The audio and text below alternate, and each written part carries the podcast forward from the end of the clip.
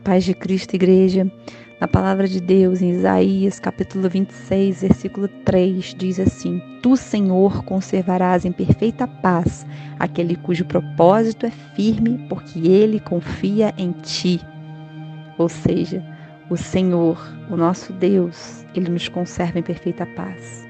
Quando confiamos nele, quando estamos com os nossos propósitos firmes nele, e ele não quer que nós percamos a nossa paz de espírito.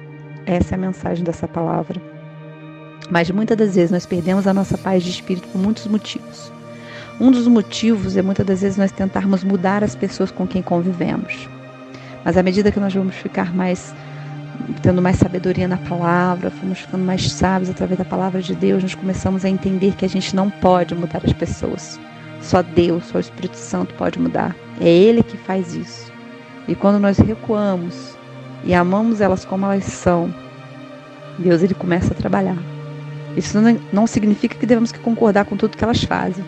Significa que devemos amá-la, comprometer-nos a amá-las, haja o que houver, mas reivindicando as promessas de Deus a favor delas e permitindo que Deus trate elas com o jeito dele, no tempo dele, para a glória dele.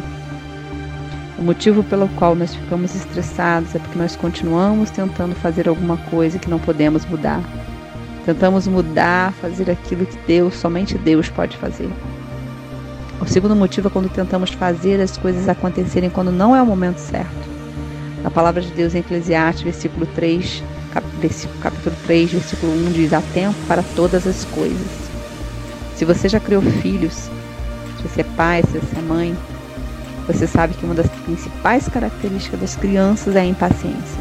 Eles não querem esperar nada, eles querem tudo no tempo deles, na hora deles. E Deus quer que superemos a nossa infantilidade. Por isso ele nos faz esperar, confiar e amadurecer. Amém? O terceiro motivo, quando ficamos contrariados porque não estamos progredindo rápido bastante. Você pode retardar o seu crescimento espiritual por causa da negligência, mas no fim das contas, todos nós estamos sendo transformados pelo Espírito. 2 Coríntios 3,18 diz isso.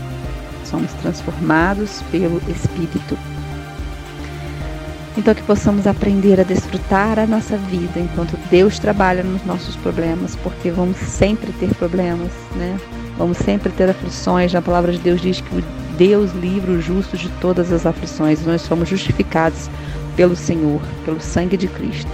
Então que possamos desfrutar da nossa vida, confiando que Deus está trabalhando na nossa vida. Nós também nos pressionamos a nós mesmos cada vez mais.